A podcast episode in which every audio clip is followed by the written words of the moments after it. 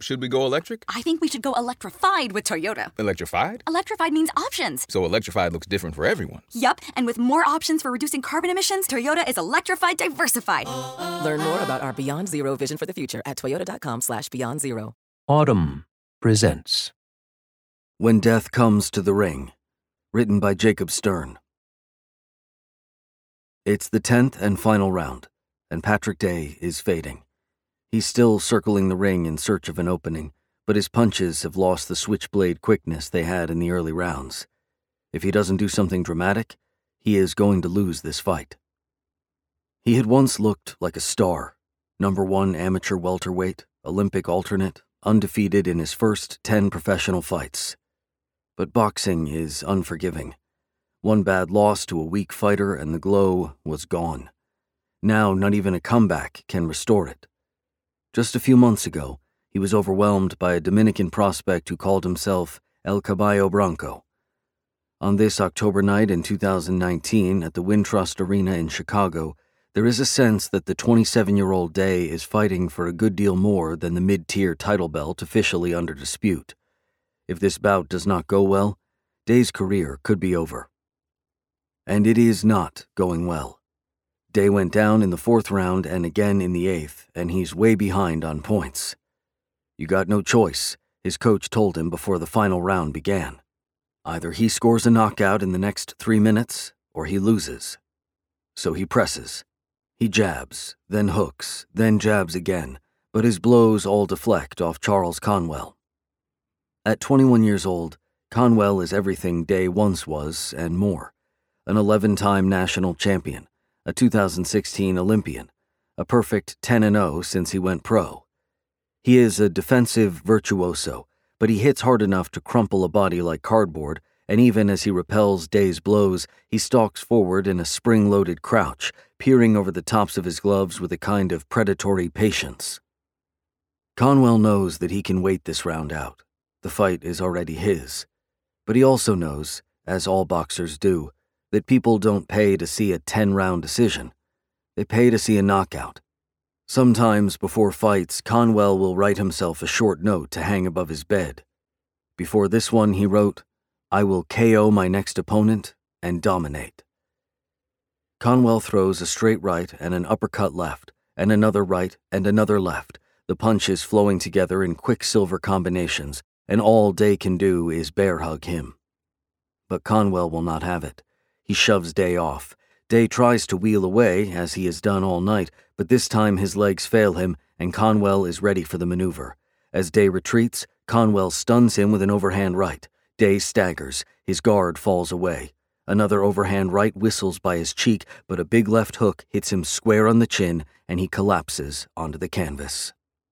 The referee doesn't even bother with the 10 count. It is clear that this fight is over. The crowd is roaring and Conwell is pounding his chest. He vaults onto the ropes and flexes his biceps, then leaps down and flashes an electric smile. A man shoves his way into the ring. His voice is sharp with panic. Get away! Get get away from him! Only now does Conwell turn and see that Day has not moved. EMTs climb through the ropes. Day's chest heaves and heaves, but he does not blink, just stares glassy eyed into the floodlights. The crowd has gone quiet. The house music plays on. Charles Conwell stands in the neutral corner, rocking from one foot to the other. He blinks a lot. Someone points a camera in his face. He looks out at the crowd and up toward the lights and anywhere but into the lens. He looks across the ring, where physicians are crowding around Day. One checks his watch. Conwell looks the way fighters sometimes do after suffering a big knockout as they struggle to stand, desperate and uncomprehending. He has never felt this way before. He has never been knocked out, and while he has knocked out many opponents, he has never, until this fight, knocked one out cold. He looks at the body convulsing on the mat, and for the first time in his career, he is afraid. When Patrick Day's head hit the canvas, it bounced once, then again, then settled and was still.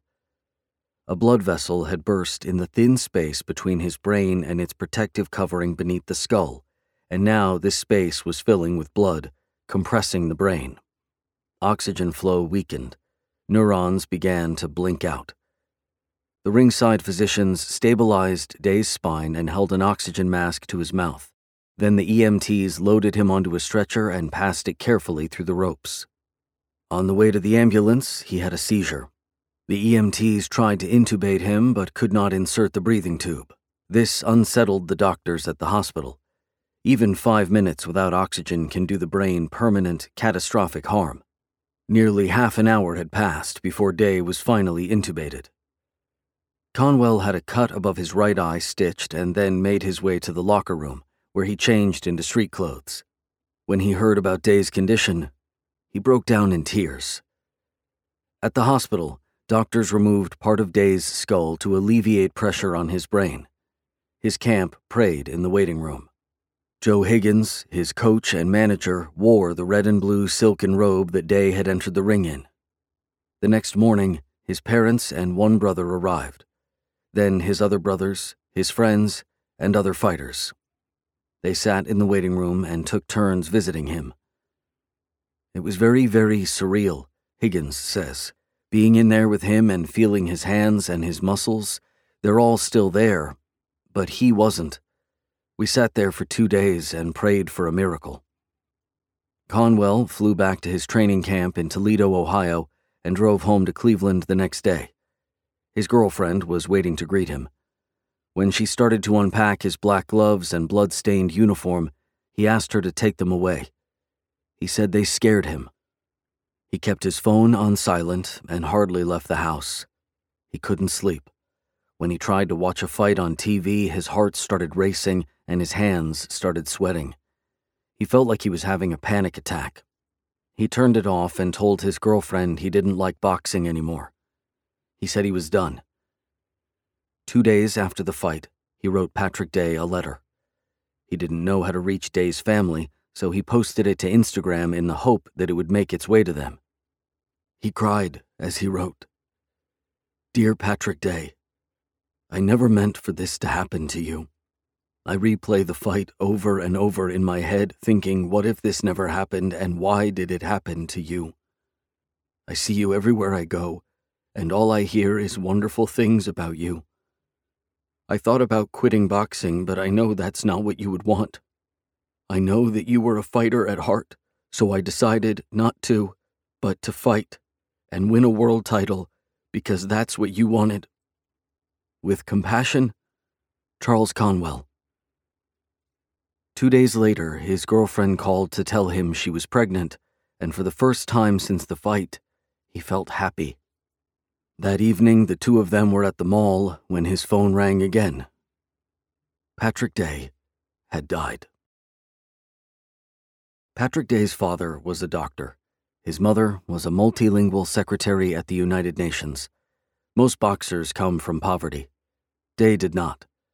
His parents were Haitian immigrants who settled in Freeport, Long Island in a pleasant little burgundy and yellow ranch house so close to Baldwin Bay that some evenings you could feel the salt breeze blowing off the water. They had four sons and named the youngest Patrick. Then they divorced and Patrick's father moved out, but Patrick never did.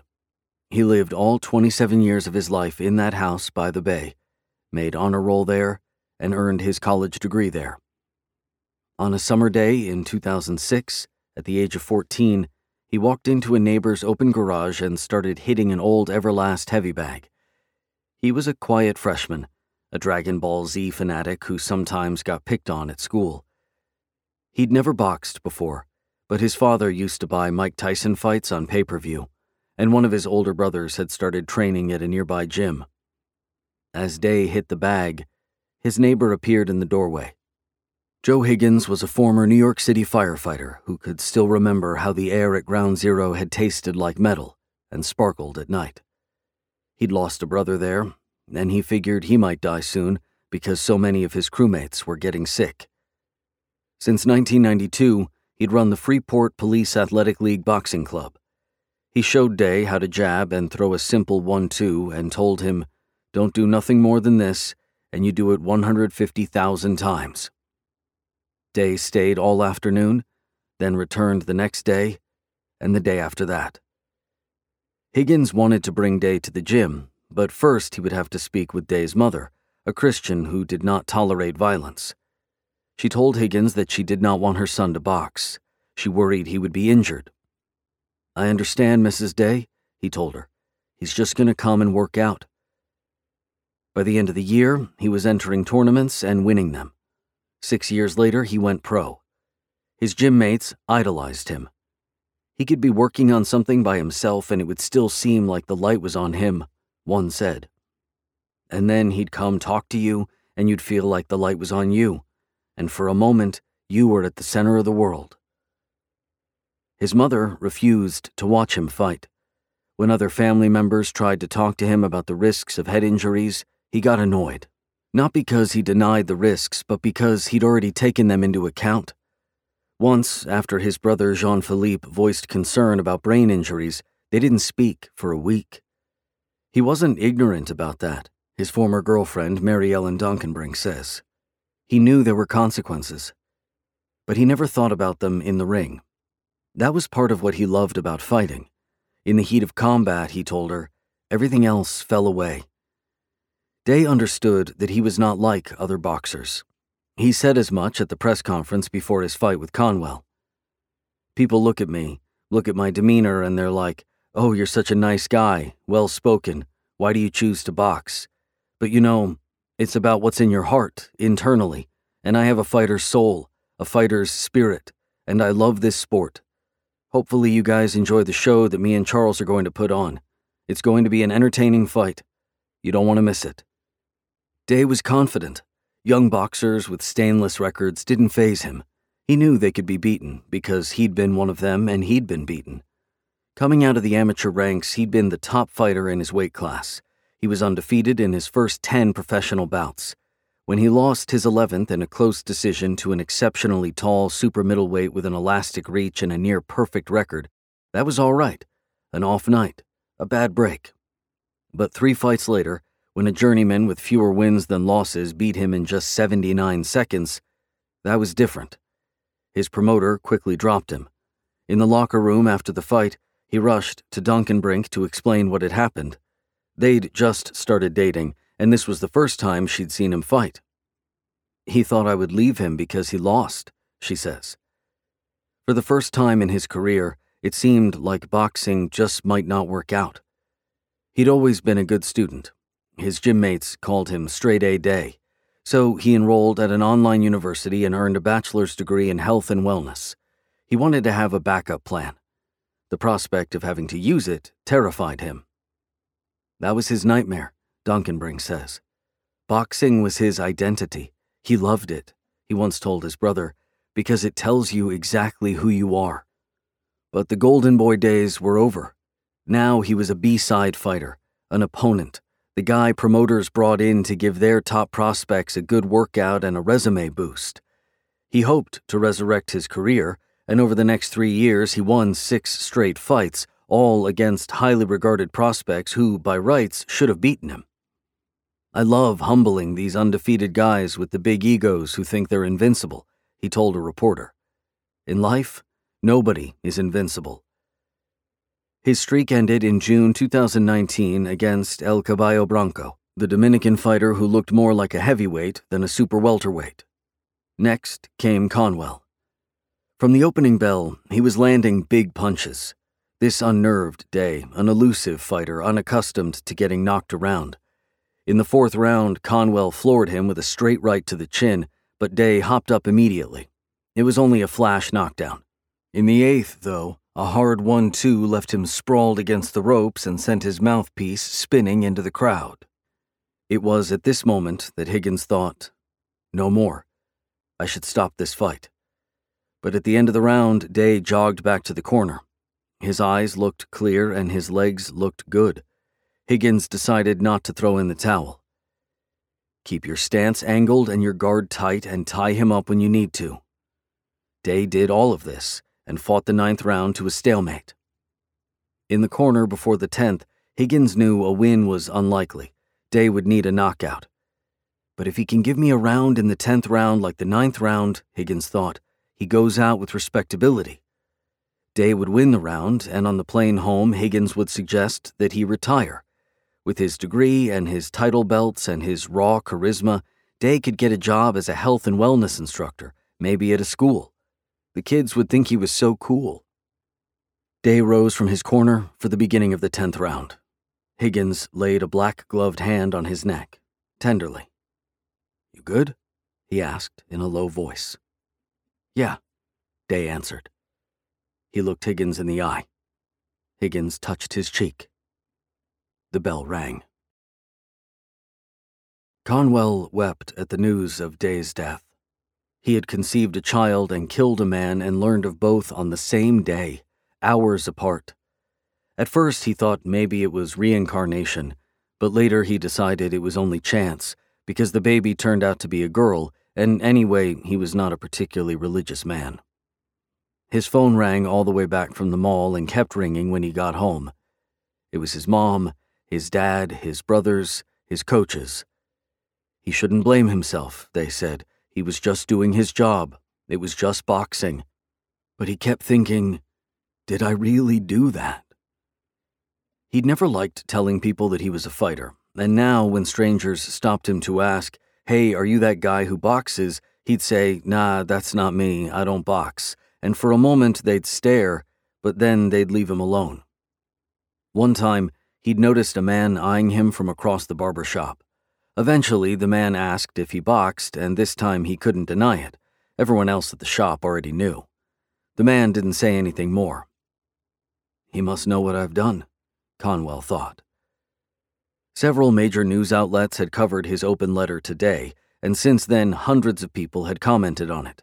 Most were supportive, some were cruel. He knew he shouldn't read their comments, but he did. Go retire before you kill more people. You need to be in prison for murder.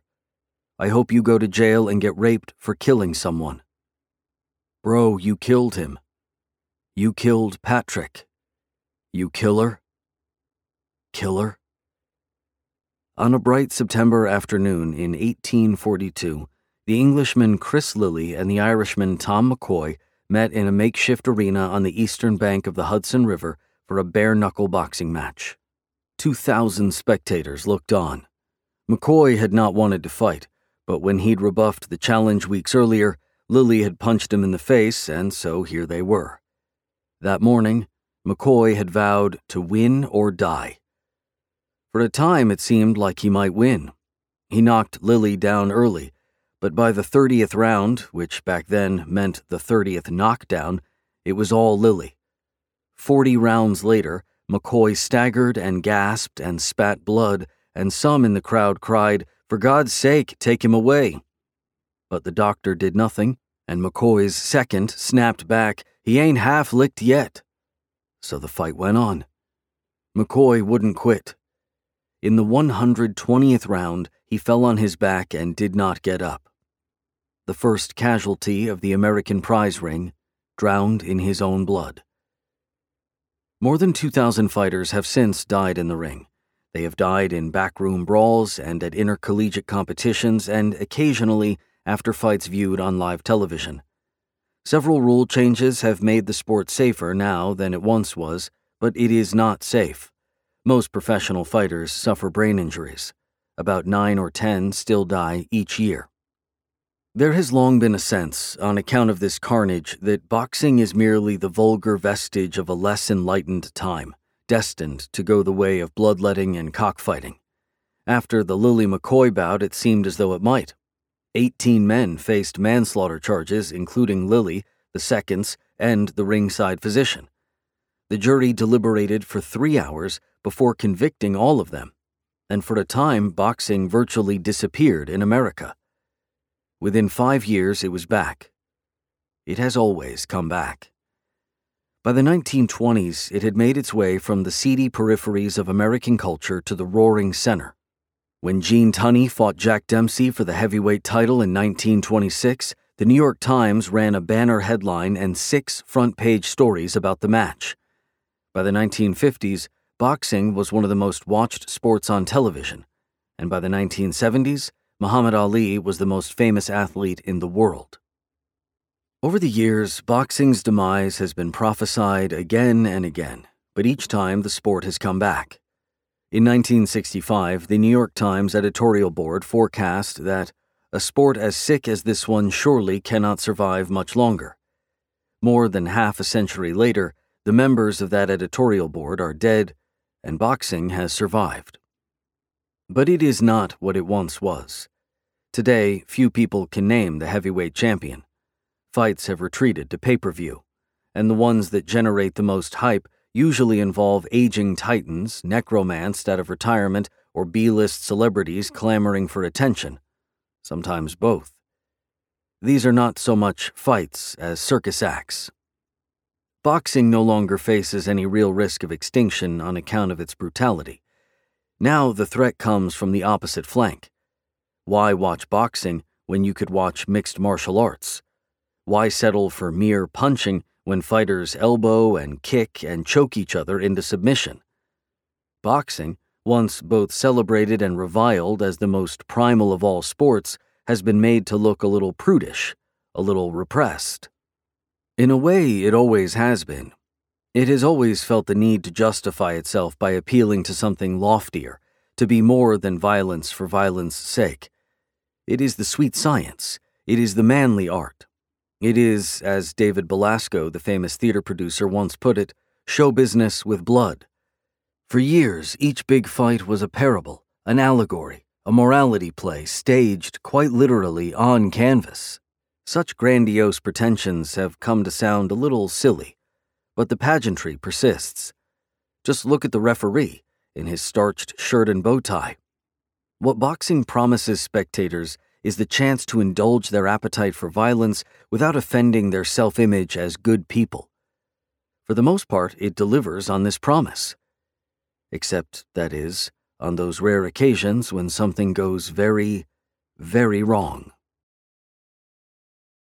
Charles Conwell Sr. wanted desperately to be a fighter, but he didn't have the stuff. He trained and sparred in the basement of the local Salvation Army with a coach everyone called the Godfather, but he never fought a single bout. He always had the desire to box, but he had neither the discipline to work at it consistently nor a disciplinarian to make him. His own father wasn't around much. Conwell Sr. became a brick mason. He bought a house in Cleveland Heights, Ohio, and he hung a heavy bag in the living room and another in the basement, and when he had children, he taught them to punch, same as he taught them to walk and read. The neighborhood kids came by too. They'd try on the gloves, and he'd show them the right way to hit the bag. They started calling him Coach Chuck, then just Coach. By the time Charles Jr. was born, people he'd known for years couldn't have told you his real name. His first four children all tried their hand at boxing, but none of them took to it. The next two, Charles and his half brother Isaiah, started competing when they were 11 and 7 years old, respectively. Charles's earliest memory is play boxing with his older brothers with cheap gloves from Walmart and losing badly. He and Isaiah would hit the bags that hung around the house with the gloves they got each year for Christmas. When they were older, their father asked if they'd like to box for real, and they said they would. The one condition, he said, was that if they started, they couldn't quit until they were 18. They agreed. Charles hated it at first. He wasn't used to the hard work, and training sessions made his whole body hurt. He wanted to quit, but his father wouldn't let him. In the backyard, Chuck hung lights and a third heavy bag from a tree so that the boys could train after dark. Some nights, at 3 or 4 a.m., he would wake them and make them run laps around a nearby graveyard in the headlights of his pickup truck. Other nights he would dream of some new combination, and when he awoke in the middle of the night, the vision still ablaze in his mind, he would rouse Charles and Isaiah so the sons could lace up their gloves and animate the father's dreams. Charles got good. He started winning fights, and he kept winning fights, and in time he came to love it. Whether the winning or the fighting, it's hard to say. All boxers have nicknames, and his at first was the Body Snatcher. Then, one day, he was pounding some hapless opponent, and his father started shouting, Bad news! You got him, bad news! And he kept shouting it at the next fight, and the one after that, too, until his son became Charles Bad News Conwell. By ninth grade, Charles had begun telling his classmates he wasn't going to college. He spent most of high school on the road for tournaments and rarely went with his friends to parties or basketball games. Mostly, this did not bother him. He does not drink or smoke, and he has always been reserved. He is, in his words, the Kawhi Leonard of the boxing game. But even so, he occasionally chafed in high school at the strictures of his vocation and wondered, why can't I just do normal people's stuff? I don't think he knows how to have regular fun, his mother says, because all he's ever done was box. He was in Miami. He was in Morocco. He was on the news. And then he was walking in the opening ceremony at the Rio Olympics just two months after he walked at his graduation. The school still displays his photo and one of his title belts in a trophy case. Chuck was at every fight, even after Charles moved to Toledo to train with Otha Jones Jr., an elite coach at his gym. After one bout, the three of them convened in their casino hotel room for a midnight film session among unfolded clothes and grease stained pizza boxes. Charles had fought well enough. He'd commanded the ring from the bell and finished his opponent in the ninth round with a nose breaking uppercut but for stretches, the fight had looked like a stalemate. It was not a dominant performance and did not make for good TV. This bothered Chuck. The fuck is you doing, man? He turned to Jones. You gotta cattle prod him, man. I'm sorry, man, you gotta light a fire under this motherfucker's ass. Charles said nothing. After they watched the video replay, Chuck turned back to Jones. He's mad at you now, but he'll love you later, he said, laughing. If he wins, he'll love you later. A defensive posture, the pastor thought. It was Sunday morning, an hour before the service started, and Bible school was still in session. The church halls were quiet. The pastor sat behind his desk, and Conwell sat on a couch across from him, hunched over a little, elbows on his knees. He's only a child, the pastor thought, young enough to be my son. They made small talk. Conwell hadn't been to church in years, but his mother, his father, and his grandmother had all suggested he seek spiritual counsel. You're going to be facing a lot of demons in your life, they'd told him. And he was. He sometimes felt as though he should never fight again. He could not bear the thought of hurting anyone else. At random moments, he would think of Patrick Day and wonder is he looking down at me? Is he in the room? Your grandmother kind of explained to me what was going on the pastor said. But tell me how you feel. What's going on in your mind? Conwell's eyes started to well up. What he needed to know, he said, was whether he was going to hell. He had killed a man, and he was afraid that God would not forgive him. The pastor assured him that God would. He spoke of grace and mercy and redemptive love. He said that if Conwell requested forgiveness, he would receive it. But even then, he said, Conwell must also forgive himself. It was not in your heart to kill him. You're a man who was doing your job. But Conwell wanted to be certain. Was the pastor sure he would not go to hell? Was he sure God would forgive him? The pastor reassured Conwell that he was, then rose and laid a hand on his shoulder. He closed his eyes and asked God to protect this fighter and grant him peace as he moved on with his career. He invited Conwell to come back any time, and Conwell said he would. When he left the church, he felt lighter. He was ready to box again. His promoters wanted to take things slow, so they scheduled a fight on a small card in Hammond, Indiana. The competition would be tame, the crowd small, the TV cameras absent, a perfect comeback bout. Conwell understood his promoters' concerns. Some fighters came back fine after a killing, others could never hit the way they once had. When he returned to the gym, he looked tentative, and Jones said, You ain't look like you was. You gotta come on, B. You gotta go back to how you used to be. Conwell wasn't trying to hold back. He felt like he was hitting hard. He kept at it. Every so often, the pastor would text him messages of encouragement, which he appreciated, but he couldn't imagine returning to the church. Maybe I should, he says. It's hard, though. I just don't want to feel. I know he's not judging me, but it's just hard to look at somebody. I feel like I don't know. I just. I don't know. He's never gone back. God may have forgiven Charles Conwell, but Jean Philippe Day has not. He has not forgiven him for the way he stood over Patrick in the moments after the knockout, or for the way his camp talked about his brother's death as an obstacle to be overcome rather than a loss to be grieved. Nor has he forgiven Lou DiBella, Patrick's promoter and Conwell's too, for the way he profited at Patrick's expense.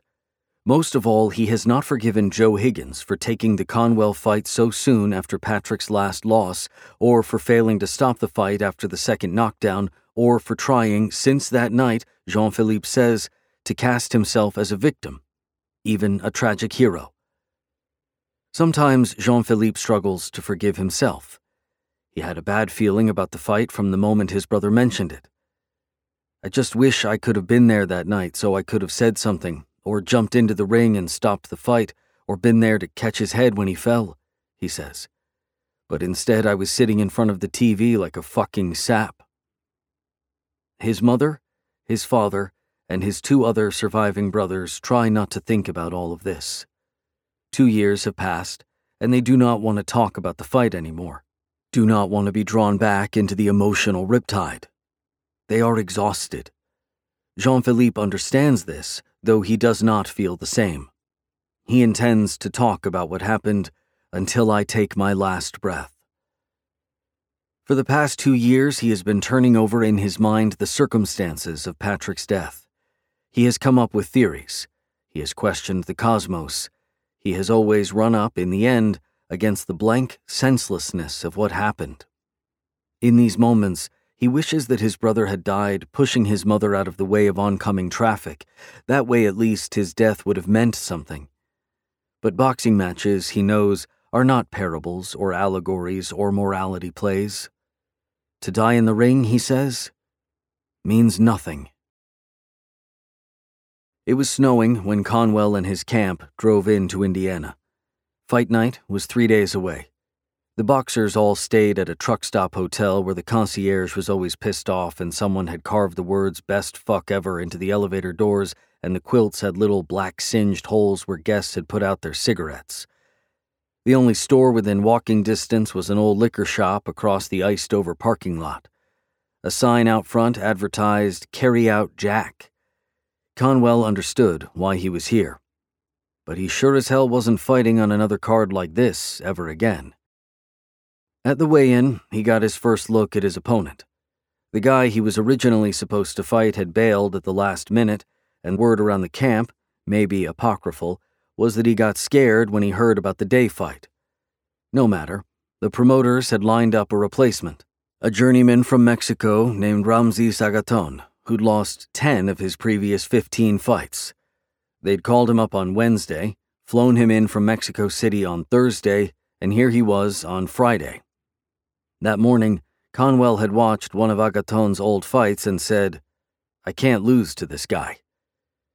Agaton evidently had not studied Conwell's old fights because he knew almost nothing about him, and the little he thought he knew, he moves fast and he doesn't punch hard, was wrong. No one, it seemed, had thought it worth mentioning that the fighter he was about to face actually punched quite hard. Hard enough to kill. Conwell had been training for a couple of months Agaton appeared to have hardly trained at all. He had a visible paunch and was over the weight limit, but Conwell's camp told the officials to let it slide. After the weigh in, Conwell and his team ate lunch at a red lobster lobster rolls, shrimp platters, biscuits, and then had nothing to do but wait. Conwell ran on a treadmill and threw punches in the hotel gym, but mostly he lay on his unmade bed, chewing gum and watching reality TV. He would be all right tomorrow, he told himself. He would go in there and fight like he always did lead with the jab, break down the body, finish strong. In his mind, he envisioned ending the fight with a heavy blow to the body, but he knew the crowd would not like that. You just can't win in boxing, he thought. You go for the knockout, you must go for the knockout, and yet you have feelings. You strike your opponent down, and yet you wish him no harm. It must get easier with time, he thought. Conwell wasn't worried much about getting hurt himself. He trusted his defense. And later in his career, after he'd won all there was to win and made all the money he could ever want to make, if he started taking damage, he'd quit. He'd go into real estate, flip houses, maybe. Nothing to do with boxing. Unless his kids boxed, that is, but he'd much prefer that they didn't. He doesn't think any boxer would want their kids to fight. When asked whether his own parents should have let him, he pauses, then says, At this point, then trails off. By nightfall, Conwell's girlfriend and mother had joined him in his hotel room. The TV played softly. Conwell and his girlfriend sat side by side on the bed, and she ran one hand through his hair, and he held her other hand in his, and they murmured to each other in the low light. He sat up and shadowboxed a little. Then, to no one in particular, he said, One fight can change your life. Everyone was quiet. The TV filled the silence. To step into a boxing ring, a fighter must convince himself that several things he knows to be true are, in fact, false. He must convince himself that the blows he sustains to his brain will not do irreparable damage, and that the accretion of these blows will not eventually destroy him, as it has so many others. He must convince himself that his opponent is not altogether human, because otherwise, how do you strike someone toward whom you bear no ill will, and strike him not just for show, but savagely, to hurt him? Above all, he must convince himself that what goes on inside the ring and what goes on outside it are separate matters entirely, that the one has no relation to the other. And he can have no doubt, because doubt breeds hesitation, and in the ring, hesitation can be deadly. Charles Conwell has never had much trouble with any of this. He always found it easy, he says, to turn the switch on and off. But that was before the day fight. Now he has knocked out a boxer in the ring, and a human being has died in the hospital. The wall between the boxing ring and the real world has come down. Having been made to see in the worst way that all those things a boxer convinces himself are false are in fact true, he must again convince himself that they are false. He has killed a man with his fists, and now he must get back in the ring and punch another man in just the same way. So he does the only thing he can do. He tells himself what he needs to believe, and the people around him do too. Maybe there were some prior issues going on with the man. I've seen fighters get knocked out and take a harder punch than that and get right up. We really think it was something that happened prior to this. It didn't have anything to do with us. Conwell has his own version. I've fought hundreds and hundreds of fights before, and it never happened. What makes this fight different from any other fight?